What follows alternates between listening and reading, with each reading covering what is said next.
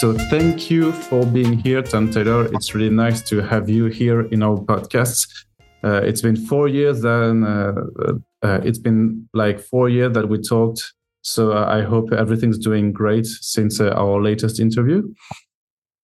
Yeah, no, things are going well. You know, having fun, writing lots of comics. yeah, yeah, and we're we're going to talk about comics, uh, comic books today. but just before getting to your latest comics, could you just go back to the beginning and uh, for the people who might not know who you are just uh, tell us a little brief introduction about yourself? Sure. Uh, my name is tom taylor. I am a number one new york times best-selling comic book writer playwright and screenwriter. Uh, i'm the creator of the deep tv series co-creator of that tv series which is on in france i believe. I think it's called uh, I can't remember what it's called in French. It's it's there. Um, I started life. Uh, well, I started life as a baby, as most people do, and then grew up. Uh, I became a childcare worker. I was a professional juggler for a long time, jongleur.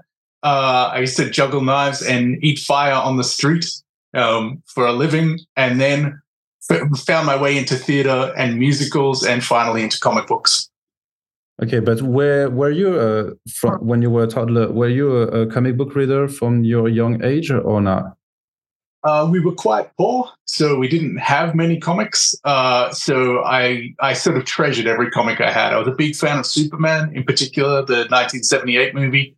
Um, that was the year I was born, so you know I remember seeing that on TV when I was a little bit older and immediately loving the idea of this person with incredible powers that just wants to help um, and so I think that made a big, big impact on me. And as soon as I could, I started reading the comic books, buying them secondhand um, from old record shops in Australia, um, anywhere I could get them, basically black and white newsprint. And you know, I, I loved comics as a kid, I, and I didn't think it was possible for a kid from Melbourne, Australia, to grow up and become a comic book writer, let alone become the writer of Superman. You know, so being able to be the writer of Superman for a time was um, I know statistically it would be more likely for me to become an astronaut than to be able to do that. But you mentioned that you you live uh, in Australia, and I wanted to know uh, how is the comic book market in in Australia? Do you have access to everything or not? Yeah, we've got some really good comic book stores, especially in Melbourne. Um, we've got All Star Comics, which won the Eisner Award. Um, great store in the city here. Wonderful people. Um, we've got old established stores like Minotaur, Comic Comics R Us, like big. We've got great comic book stores in Melbourne and all across Sydney. Kings Comics, big big stores. Hmm. And when you were younger, was it also the case? Because you mentioned that you didn't have a lot of comic books, but did you have access to them? Yeah, I think there was access to them. We just didn't have money for them. So when I was younger, I promised myself that when I got older, I'd buy me comics. So I made a promise to little Tom that I'd buy him comic books, and instead I ended up writing too many of them. what do you think about the strength of this medium? Uh, what uh, can a comic book do that other medium, in a, in terms of storytelling, cannot? Uh, everything. I think comic books. I say it often, but I think comics are the greatest storytelling medium in the world. I think there's things that comics can do that nothing else can touch. Like I mentioned that I've been a screenwriter. I've got an animated TV series. Um, I've been a playwright. Uh, I've written musicals, and so I know the confines of a stage. I know how hard it is to break out of that. I know how restricted you can be working in television when you can only model so many things in a com- in an animated series, or you know you have to pay actors. There has to be extras. Things have to look great. Whereas when you come to comic books, if as a creator, as somebody who loves writing, anything I can think of, if I'm working with an incredible artist, anything I can think of, they can make happen and not just make happen, but make better than anything I could think of, whether that's Bruno Redondo or Ivan Reis or any of these incredible artists that I get to work with. Hmm.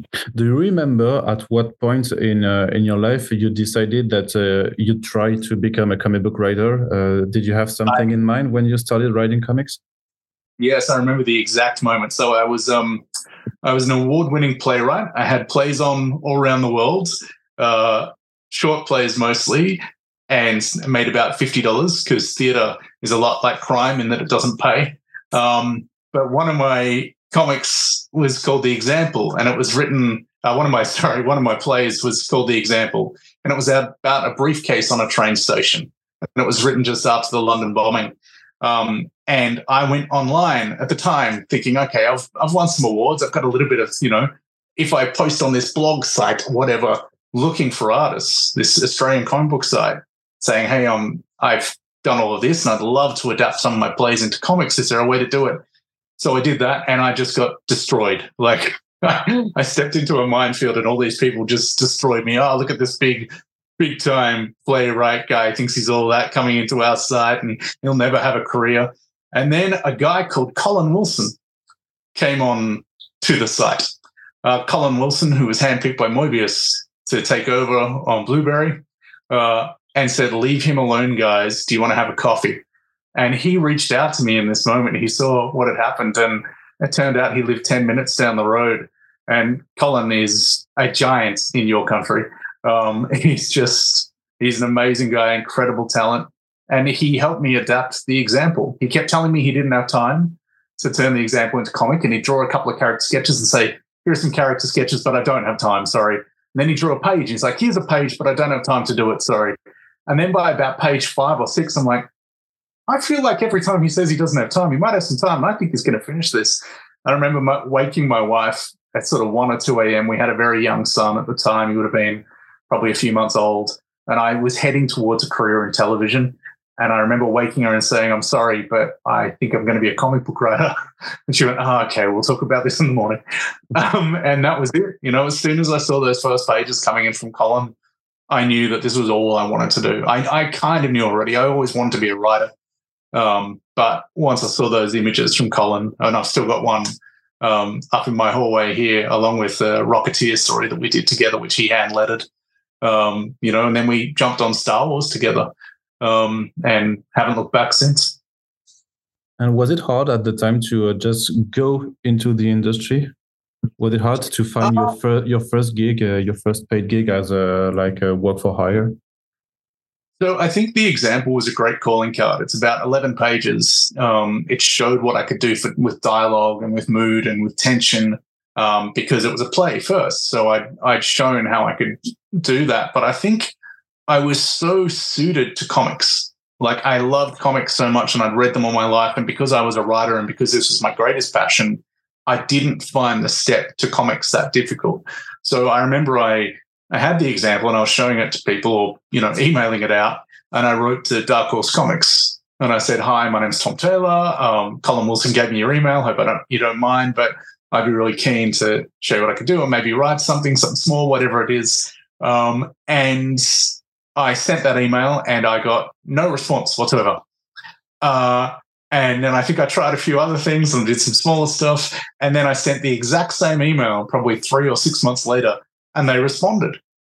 And that was sort of it. It was it was as, as simple as that. And I went round to Colin Wilson's house and I said I had a contract at Dark Horse and he didn't believe me. And I said, Yeah, and it's for you too. And it's, you know, the two of us are going to work on this new Star Wars series for them. He's like, All right, let's do it.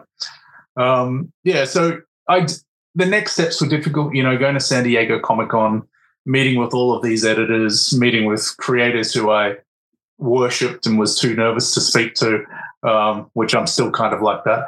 Um, it's you know those steps were difficult, and you know making that leap to DC Comics, making that leap to Marvel, um, it was it wasn't easy, but because I had the strength of what I had on Star Wars, people could see from that that I kind of knew what I was doing. Mm-hmm. And uh, what, uh, what, in terms of uh, like uh, technically, uh, how would you describe your way of writing? Are are you thinking about characters uh, before story or story before characters, for example? You, usually, I like to know a character before I write them, so I make sure that I read, if particularly if it's a character I don't know that well before I start out. Um, you know, so for instance, I wrote All New Wolverine, which was Laura Kinney. She is this mm-hmm. won't make sense on a podcast, but I just pointed at a statue of her. Um, it's, you know, I hadn't read a lot of Laura Kinney stuff, so I made sure that I read everything I could get my hands on, everything that uh, the fans liked.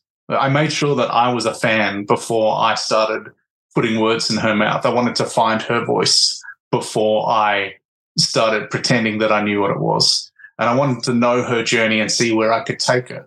Um, and it was, you know, I want to say it's a similar thing with the Nightwing, but Nightwing I've always been a fan of, particularly the Chuck Dixon, Scott McDaniel era. I had all of those trays. And again, I bought them secondhand from secondhand bookstores and stuff um, as cheap as I could find them, but I devoured them. So when it came to time to write Dick Grayson, I it was a real honor. Mm. But uh, what, do you remember the first time that you had to write for DC Comics? I do, yeah. Uh, so the first thing I had to write for them, first of all, I wrote uh, The Authority for Wildstorm, which was a sort of subdivision of DC. And then I was asked to do a thing called DCU Online Legends, which was a game tie-in. Mm. Um, and a two-issue story, and with Bruno Redondo of I think it was called the Sinestro called Green Lantern Brainiac Sinestro Brainiac War or something. Um, and I just put it all on the table. You know, we I had Guy Gardner and Hal Jordan to play with, and Kyle Rayner, and all these great characters, and Sinestro, and I had Bruno Redondo, who's brilliant, who can bring all of that incredible emotion and humor, and brings this world to life. So I think we showed them in two issues what we could do. And then the next thing they asked me to do was uh, a little game tie-in, another game tie-in. They're like, "Oh, look, we want you to do 15 chapters of this game called Injustice. You know, it's just a game tie-in leading to the leading to the game. We'll show you where they're at with the script. Can you write? I don't know. What's your idea?" And I think the editor and I came up with the idea of doing a prequel. And those 15 chapters that I was hired for ended up outselling Batman, and uh, and ended up I wrote 150 in the end, so it went pretty well. yeah, it really seems to me uh, because I read your DC Marvel stuff, and just judging at your whole career, it really seems to me that you're more a DC fan, uh, like uh, compared to a Marvel fan. Uh, is that right? And what do you think is uh, the most appealing about DC characters? Uh, yeah, I think more than anything, I had access to DC Comics as a kid. So they were the comics that I read the most. I read Superman, I read Batman, I read Green Arrow and Aquaman, and these were the comics that I had access to. I didn't have that much Marvel. Like if I if I was ever at a friend's house and I saw a Captain America there and I was there for a sleepover when I was ten or something, I'd stay up reading those. I loved Cap.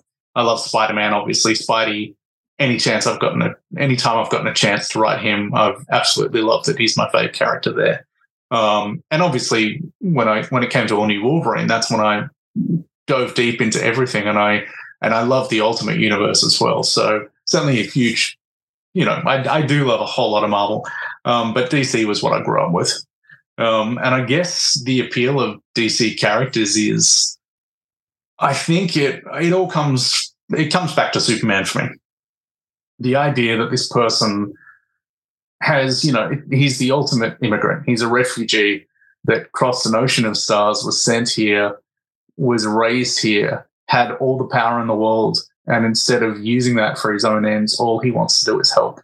And something about that as a kid really reached me and continues to. And I find there's a lot of that in a lot of DC superheroes. I like that paragon. I like the characters with all this power who will do anything to save anyone and won't kill and won't sully themselves, um, won't stoop to what villains want them to do, won't immediately turn to violence if there's another way out. Um, and I think Dick Grayson is the perfect sort of personification of that. This one character with, you know, this beautiful heart and this incredible training and this incredible mind, um, who just does everything he can to to help everybody around him because that's uh, really one of the uh, like characteristics of the comics you write. It's often about compassion about just yeah. being good to other. Uh, i have a, a, naive question maybe but do, do you think it's uh, it's hard to be relevant with us with that kind of message in a comic book in 2023 because everything seems so dark. We've been also in an era uh, in which comic books were quite grim and you really stood like uh, a beacon of light in the all the grim and gritty of, of DC Comics, uh, and really uh, does it does it work uh, to the readers also? I think it's the reason why you know, it's why the first Nightwing trade is called Leaping into the Light. It's and hmm. why we currently have Dawn of DC. This was something Josh and I have talked about. That yes, we've read all the grim and gritty comics. We've read, uh, you know, we've we've grown up reading Watchmen and Dark Knight Returns and all of these things, but these weren't the things that drew me to comics as a kid. And this isn't the escapism that I want from comic books in this time. In a time, in the time we have now, you know, where we have so much disenchantment, disenfranchisement, you know, hideous demagogues and, and dictators and idiots rising to power across the world, um, division in our press and in our in, in our ways of thinking and who's on the left and who's on the right it's wonderful to be able to turn to these characters with incredible moral centers who want to do good for everybody. I think, you know, I am drawn to just putting out, uh, you know, positive messages. Yes, I put in a lot of shades of gray. You know, if you read Injustice, if you read any of this stuff, there's a lot of arguments and people don't always agree. And it's not always clear who's right in one situation to the next. But, you know, complexity is fun as well. Um, but more than anything, and I think this comes back to me once being a professional juggler, more than anything, what I want to do is entertain. I, I, you know, there are some incredible writers that I love who, who make you think, who put all of their philosophy on the page, um, who want to vent about something, who want, who are outraged about something, and they put it all out there through their character. But more, but I just want people to put money in my hat and leave with a smile. You know, so that's as simple as it comes down to. Hmm. When we did our when we did our last interview in 2019, uh, you had mainly worked uh, at DC for like Elseworlds uh, stories, like uh, Injustice, DCeased, uh, and you were just starting, or you had already written a few issues of uh, the Suicide Squad uh, stuff. So you were leaping into continuity at DC Comics. Uh, did it change something in terms of writing? Because uh, I guess you had more uh, meetings with with all the editorial staff, maybe. I don't think nothing really changed. I mean, it was just they were they were keen to get me into the main universe. I'd sort of shown what I could do in Elseworlds titles. Um, and there are a few offers on the table, and one of those was Nightwing. Um, after Suicide Squad, it was, and it was for me, it was straight away yes. Like technically, there were probably bigger characters or bigger groups that if I told you who they were, you go, oh, why didn't you do that? And it's because I, what I pitched was Nightwing should be an A-lister. Nightwing should be back on that pedestal and, you know, in that place where I know he can be. And Bruno Redondo and I let us let us try and put him where we know he should be, and I think you know it seems to have worked pretty well. And you had also maybe the the the occasion to like correct the wrongs that had been done to Dick Grayson for the last years because the whole I don't know if you can say it in the podcast in our interview, but let's be honest, the Rick Grayson era wasn't really a, a good time to remember. Yeah, look, it's there are things that have rubbed up fans the wrong way with lots of this. And for us, it was just about bringing Nightwing back to its roots. Um, we actually have, as of last last week or the week before, we have Nightwing 106 uh, has come out. I'm not sure what number it'll be in France because you you were smart and started at number one again with our run. Um, but uh, but it actually flashes back to the Rick Grayson era, and it brings back some of that lore. And I I wanted to go back to that era and and find something great and positive from that that we can bring forward. Um, and hopefully people can look back at that a bit more fondly. Um, but it wasn't, you know, I think every Nightwing writer has come into Nightwing wanting to give everything.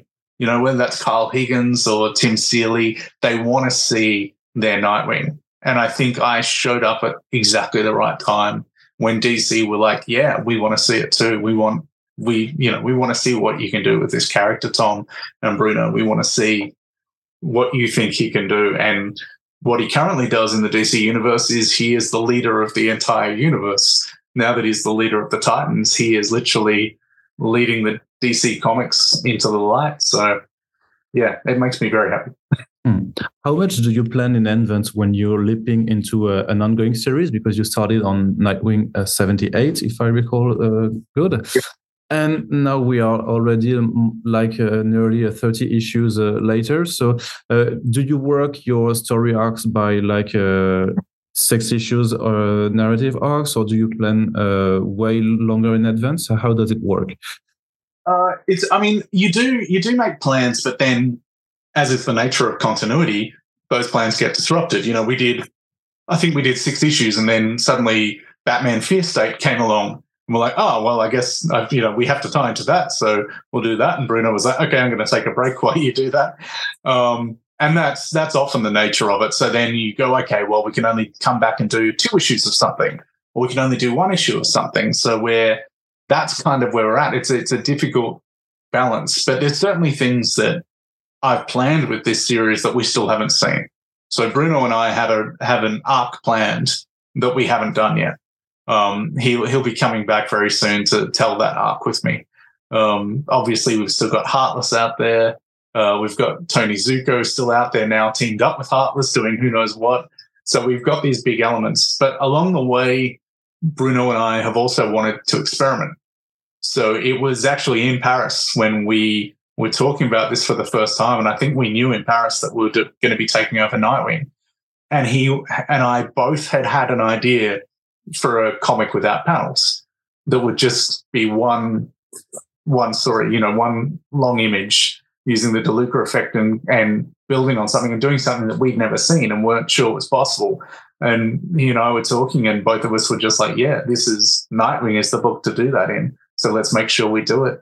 And then we were having a drink in Madrid at 3 a.m. with Jessica Chen, uh, our editor, and the same thing happened again. We're like, "Let's do another one-off story and just see what we can do. And that became the the recent point of view issue, which is all from Dick Grayson's POV, um, which was another one that was just a heap of fun. Think issue 105 it was. Um, and so being able to not just tell stories that we want to tell and tell little stories and big stories and have a giant arc, but also experiment and see what we can do as, as artists, as creators is is exciting. And Nightwing's a great book to do that on. Hmm. Even if you said that you want to keep things entertaining, uh, the way that you are writing a Nightwing is also you can use a, a, very human character to say at a very human point of view, like he's fighting for a city, but you really and starting from the first issues uh, when you rescued uh, the dog, uh, Bitewing, uh, and then hmm. talking about poverty in the streets, about the rise of criminality because uh, of the politics. It's mixing like social issues with uh, plain superhero stuff. How do you manage the balance between entertainment and also the message that you want to put into your comics? I think when you were asking before about the relevance, of superheroes today, to me, a superhero that punches a problem isn't a superhero.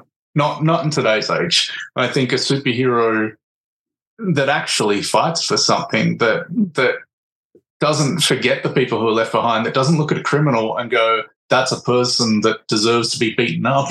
You know, that's that's a person who you've got to ask how did they get here and how can I change things to make sure you know life is better for them and and for others. And that's nightwing i was fortunate enough to talk to a, a guy called shung lo um, and he actually put a position paper together for me um, with a number of academics talking about how to change a city because he does things like that on a big scale. Um, and so i spoke to him and you know he talked to me about what you hit first you know that it's not just this it's it's psychological problems. It's not just housing. It's it's what else is there? It's transport. It's it's therapy. It's all of this stuff, and we tried to put all of that into Haven. Um, and he we he and I also talked about something else which is playing out um, in the Borneo rainforest story in Titans right now. Um, you'll see in issue four and five, especially. That's where this all comes to be. Um, it's something that Nicola Scott and I have talked about quite a bit. The idea that that superheroes, once they help, they don't go home again. You know, if if they've stopped a fire, they stop and help and heal it. If they've stopped a robbery, they stop and talk to the people who've been affected, um, and they help out. You know, if they if a building falls, they stay and clean it up. And I just think it's it's about responsibility. You know, and that's very human. I mean, nobody shows up to the scene of an accident and looks at it and you know pushes someone out of the way and walks away when there's people bleeding in the street. Um, you know, you wait for the ambulance to get there, you wait for nurses to arrive, you stay and you do your job. Um, and so I just think, you know, that's that's what's being a superhero is. It's or what that should be today. It's not just about fighting evil; it's about recognizing evil comes from a place, or that evil isn't always evil. It's um, there. It, lots and lots of people deserve compassion.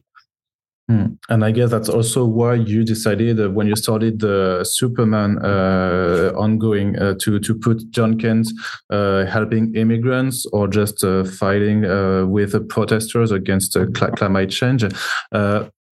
and talking about Jon, what would be, in your point of view, the difference between this Superman, this younger Superman, compared to his father? That you because you you you love them both, I guess. Yeah, I do. Um, I think being asked to first write this Superman, um, which I think happened on that same trip, actually. Um, that's when I was I was asked if I wanted to write this um, in 2019, um, and I started putting that together and thinking of what a younger Superman today would care about. That's the big thing. Like I, I fortunately have a 17 year old son who I've, you know, he's he was 16 last year and and 15 the year before, but I see what he's passionate about and I talk to him and there's a lot of him in Jon Kent. So a lot of what he cares about. He was going, you know, he was protesting climate change. He was doing not showing up to school on Fridays with his friends. He was doing this stuff. And I'm like, okay, this is what somebody his age actually cares about. So we need to make sure that a superhero his age with the power to do something does care about it. Um, I'm actually an ambassador for the Asylum Seeker Resource Centre here in Melbourne, Australia.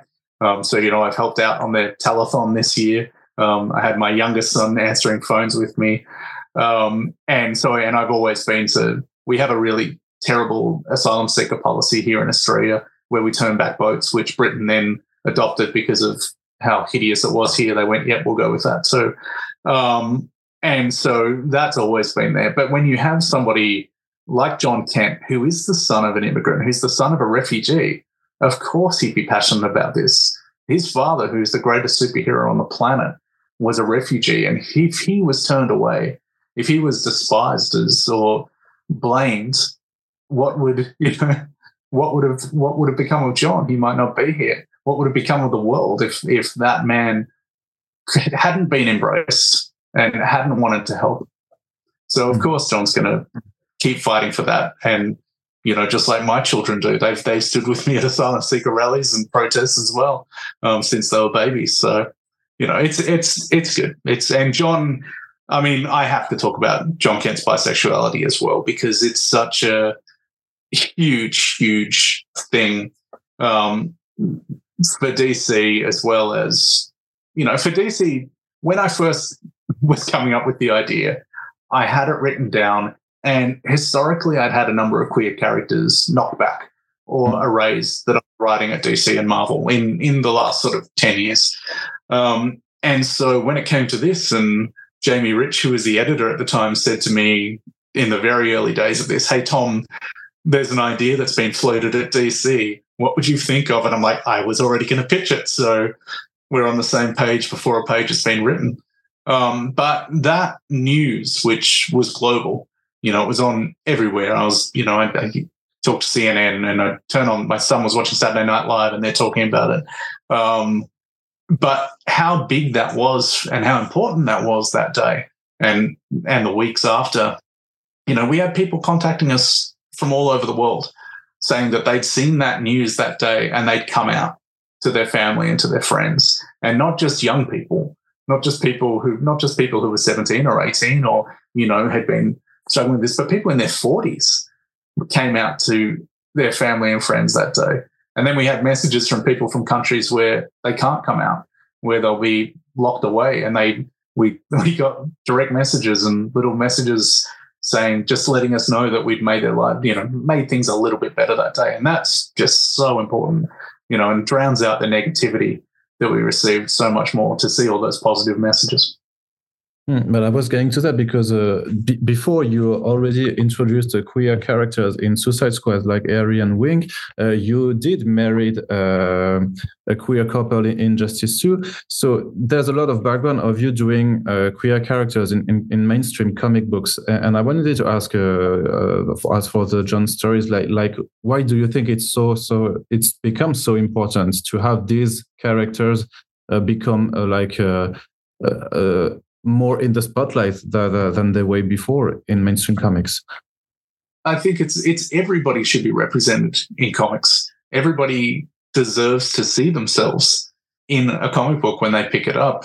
Whether you know, it doesn't matter whether you're black, queer, white. Like it's it's it's everybody.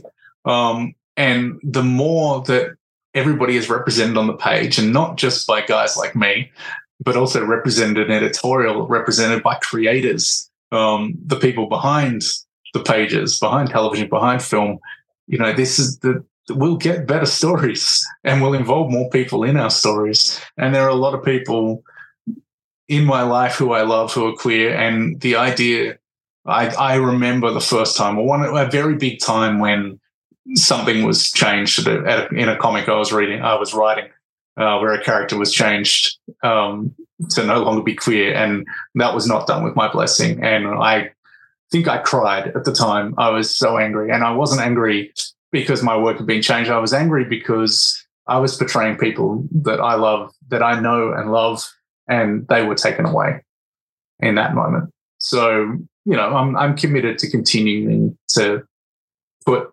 people on the page. I mean, God, I couldn't imagine anything worse than picking up a comic book and seeing another seven straight white dudes punching a guy in the face.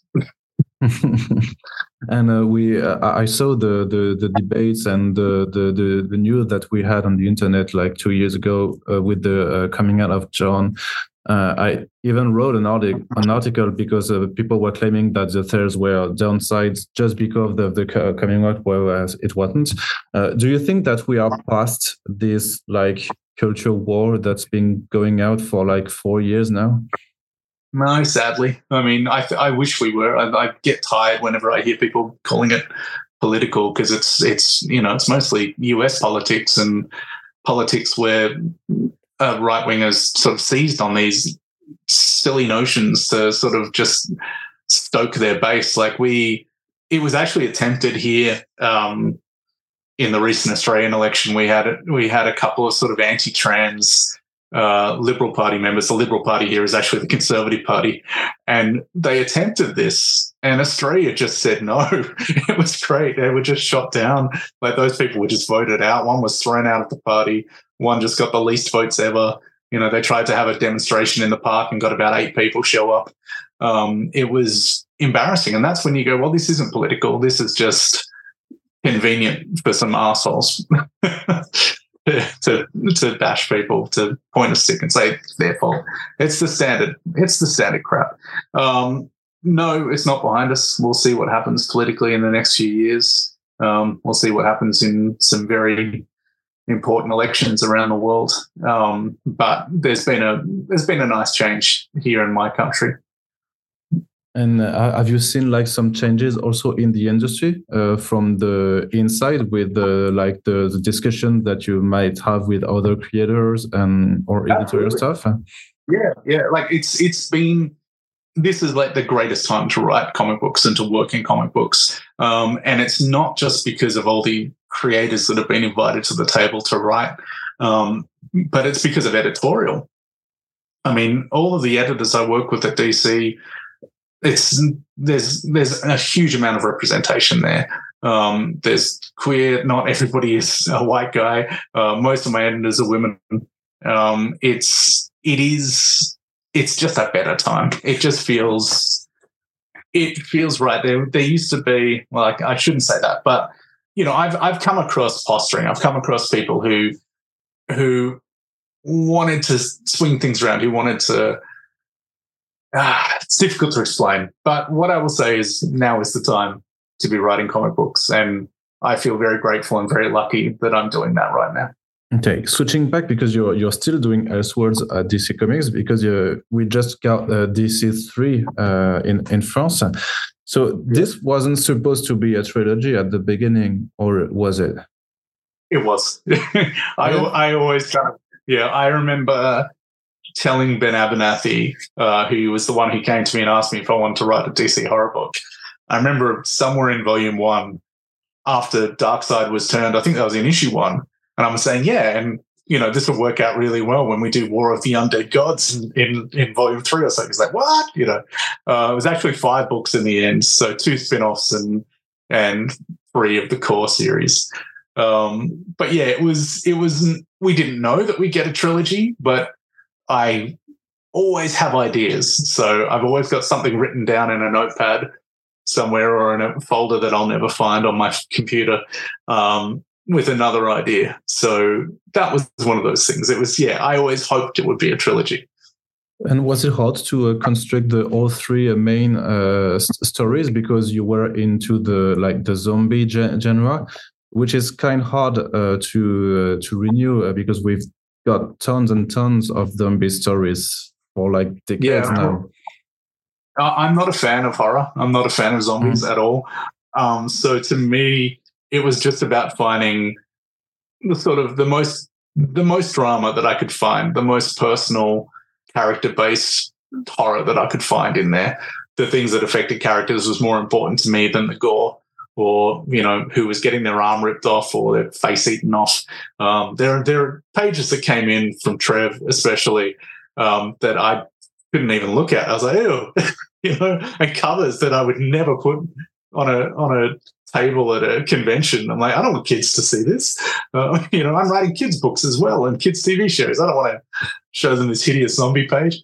Um, but yeah, it was. Um, oh, now I've forgotten the question. I got distracted by zombies. Ah, yeah, no, it wasn't too hard because the key for me was to keep it based in DC Comics. So once I came up with the idea that the this sort of undead virus came from the anti-life equation, it sort of all sprang from there. That that the cure was was in Cyborg as well as as well as the disease. You know, little things like that that only work in DC Comics. Um, you know, I could have just told a standard zombie story, but I wanted to tell something that could only exist in DC.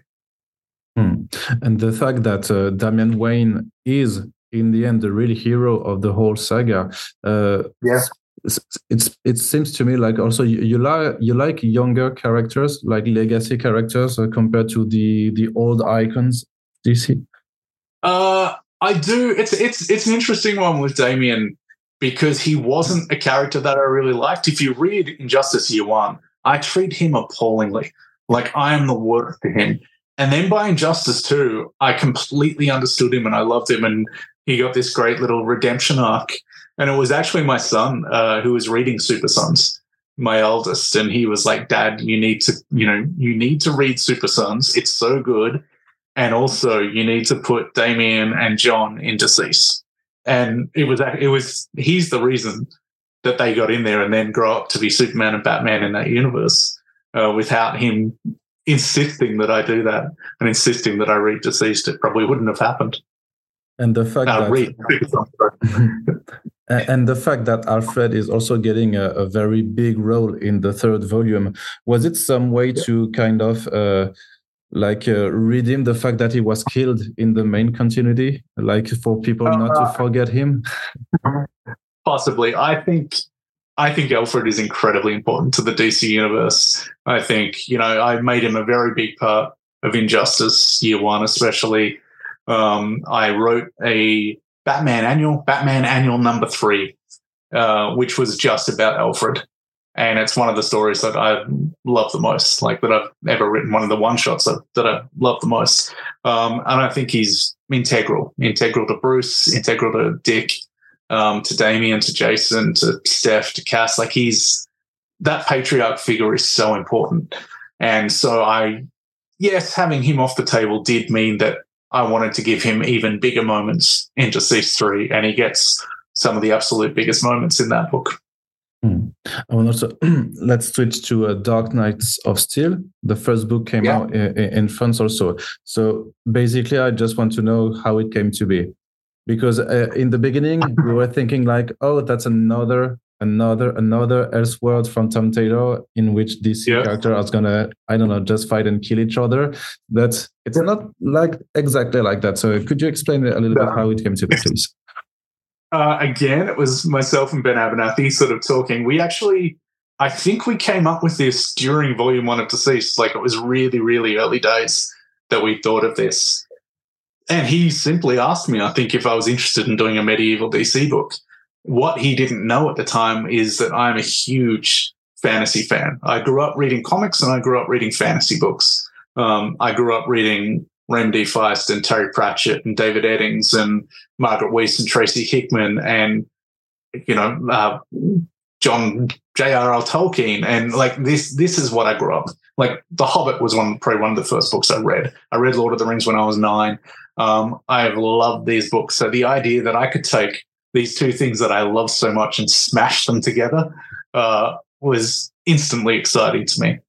Um, and I came up with the idea, I think, straight away of, you know, a rocket blasts off from Krypton, Krypton explodes, the rocket lands on Earth, and inside is Lara giving birth to Kal-El, and Jor-El is there, and then a bunch of people on horseback with bows and arrows show up, and Jor-El accidentally incinerates them, and we pull back, and there's castles, and and Thomas Wayne and Martha Wayne are the king and queen of this kingdom, um, and you know, just as I was coming up with this, I'm like, I'm so into this. this is this is this is what I love doing. You know, um, more so, you know, zombies, whatever. I'm not a zombie fan.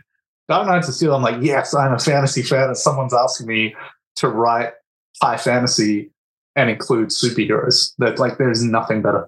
Hmm. And when you're starting this kind of Elseworld, do you have like a, a Bible in which you uh, put each character and try to uh, uh, describe their new version? Uh, not really. I tend to find them on the page. Like I knew the story, I knew the twists and turns. Obviously, I won't spoil them for people who haven't read it, um, but it is a book that twists and turns constantly. There's betrayals and things you think you understand, and motivations you think you understand that are completely wrong. Uh, characters who may not be, you know, acting in the way you think they are. Um, and I had a lot of that very early on. And I remember just writing, like, so much of this starts with me writing excited emails to Ben Abernathy at 3 or 4 a.m. Uh, and I'm just up going, oh, and then this could happen. He's like, yeah, that's awesome. I'm like, yeah. And, you know, he'll send something back. I'm like, yes. And we just, you know, it's just excitement building on excitement um, is how this kind of thing is written.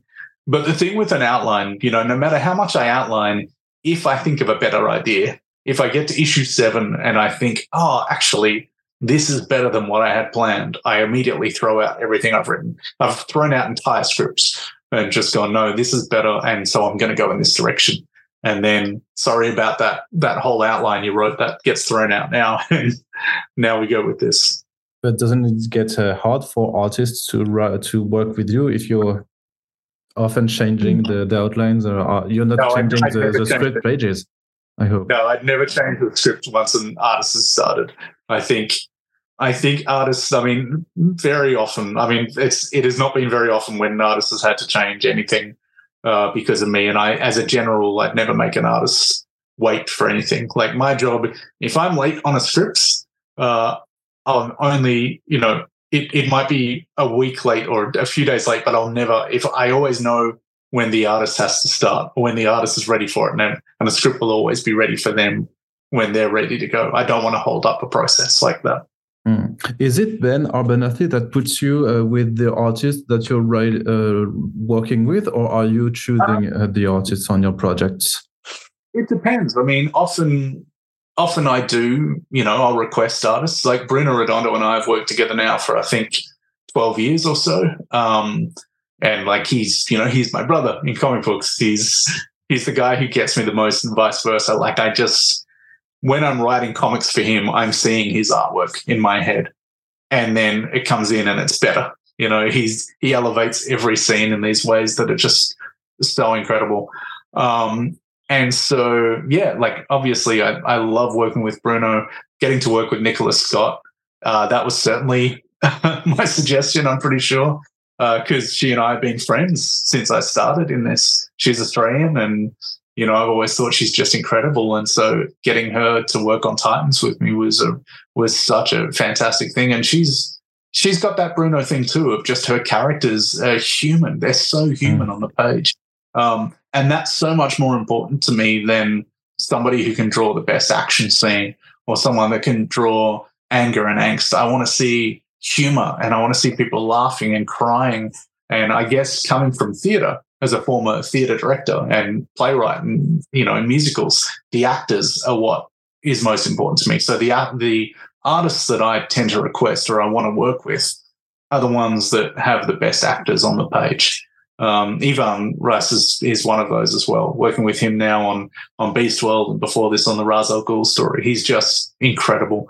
Um, I'm very very fortunate, and there were a number of artists that we thought of for that. And once it was possible that that Ivan could do it, I was like, yes, yes, please. Mm. Uh, is it uh, uh, more difficult or not to write on a short story like you did with uh, uh even on the Ra's al Ghul uh, one shot because you had to maybe to pack a lot of things in a in a more constrained space, or is it easier because you just have to get to the point? Uh? uh, my problem is always that I have more ideas than I have pages.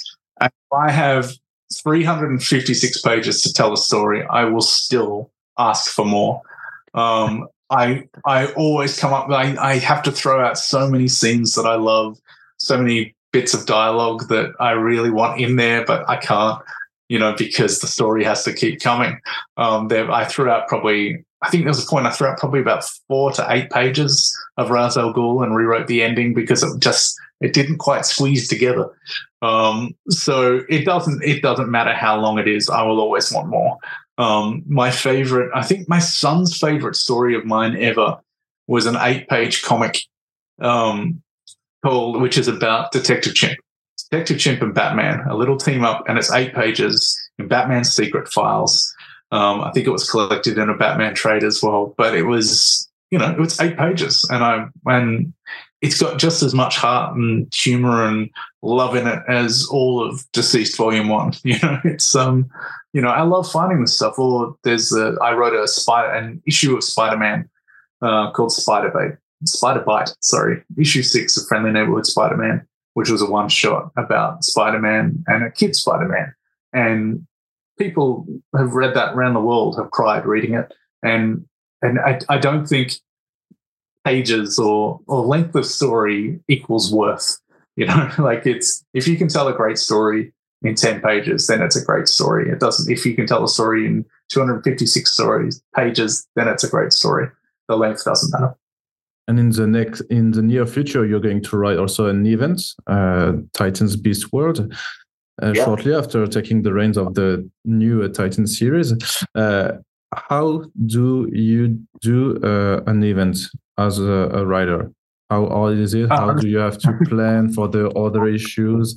and how do you yeah how do you make it uh, this is the first time i've been asked to write an event so i'm learning on the fly basically uh, a lot of frantic emails and a meeting i missed this morning because i drove my kids to school and then went back to sleep um, it's a lot of it's a lot of things on the fly like me having to adapt quickly so if i've you know i have a plan everybody knows the plan i did write like a mini bible for every other creator on this. And it's like, this is the rules. This is how the beasts work. This is, you know, this is what's happened. This is how we've gotten here. Here's where we're going to.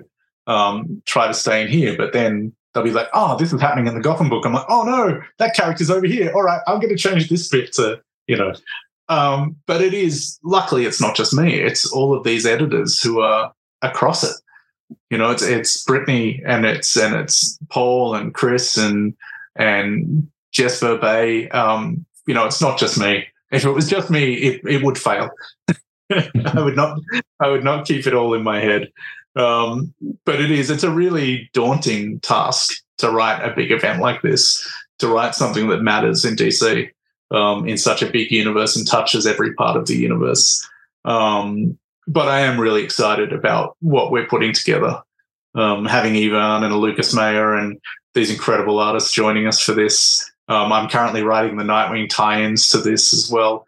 Um, that's what I've been working on today, and that's just that's a cool book. Um, it's introducing a villain to the DC universe um, that I really wanted to get out, and I couldn't fit this villain into Beast World. But luckily, I have this tie-in comic where I can go, okay, I can create this person here.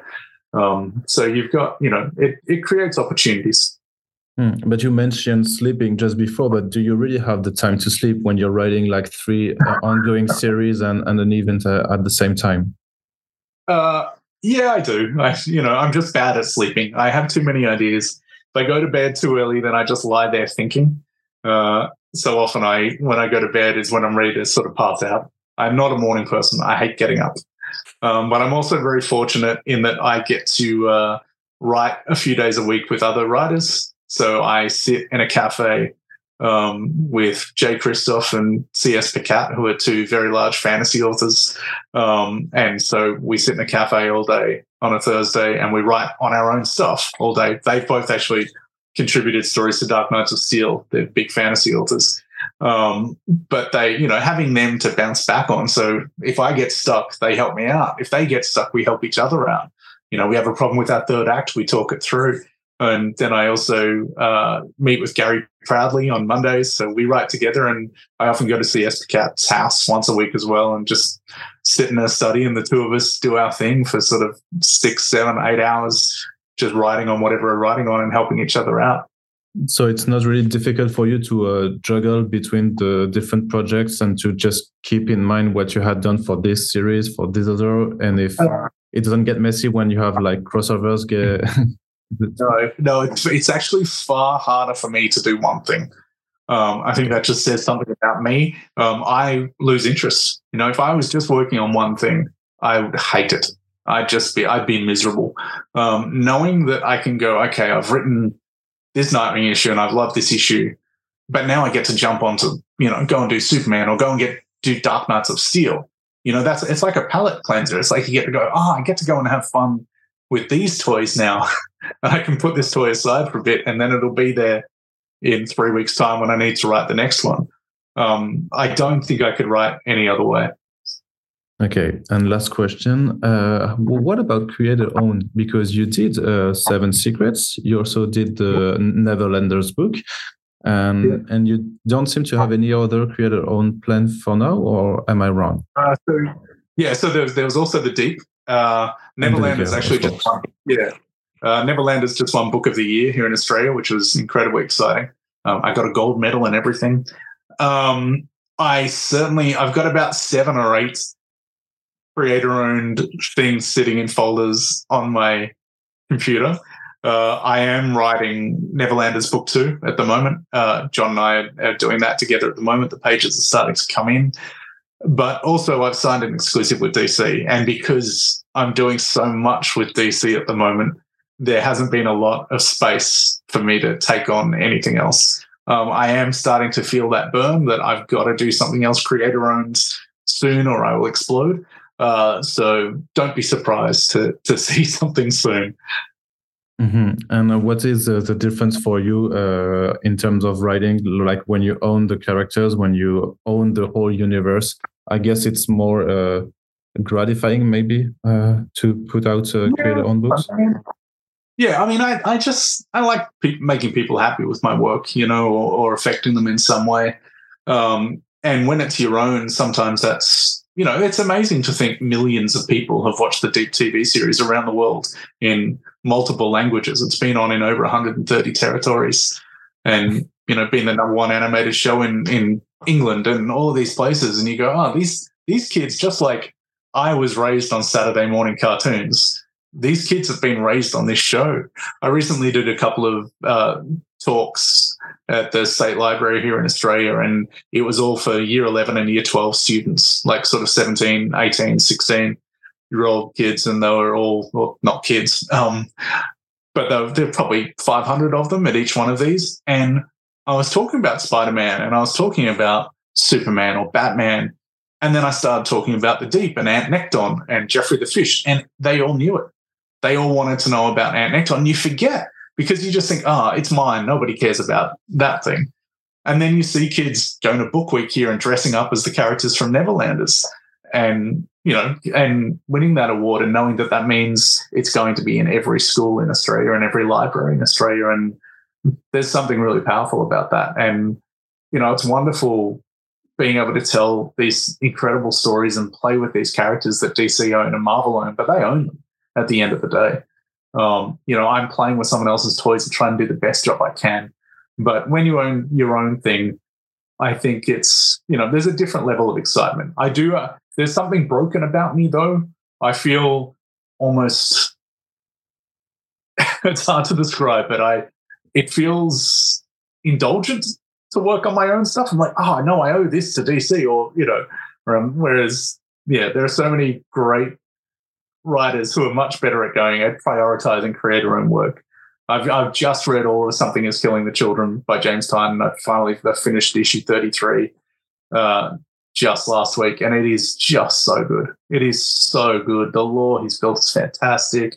The characters are great. It's so gripping, you know, and I and I'm so proud and happy for so many of my friends that are doing these great stories. And I guess the difference for me is I'm not I don't care if I get a TV series or a movie. You know, I'm a comic book fan first and foremost, so I want to write, make the best comics I can possibly make, and then if something else comes of it, great. But um, I just want to write comics. All right, thank you. And well, we'll be reading the next comic books you're going to publish uh, then.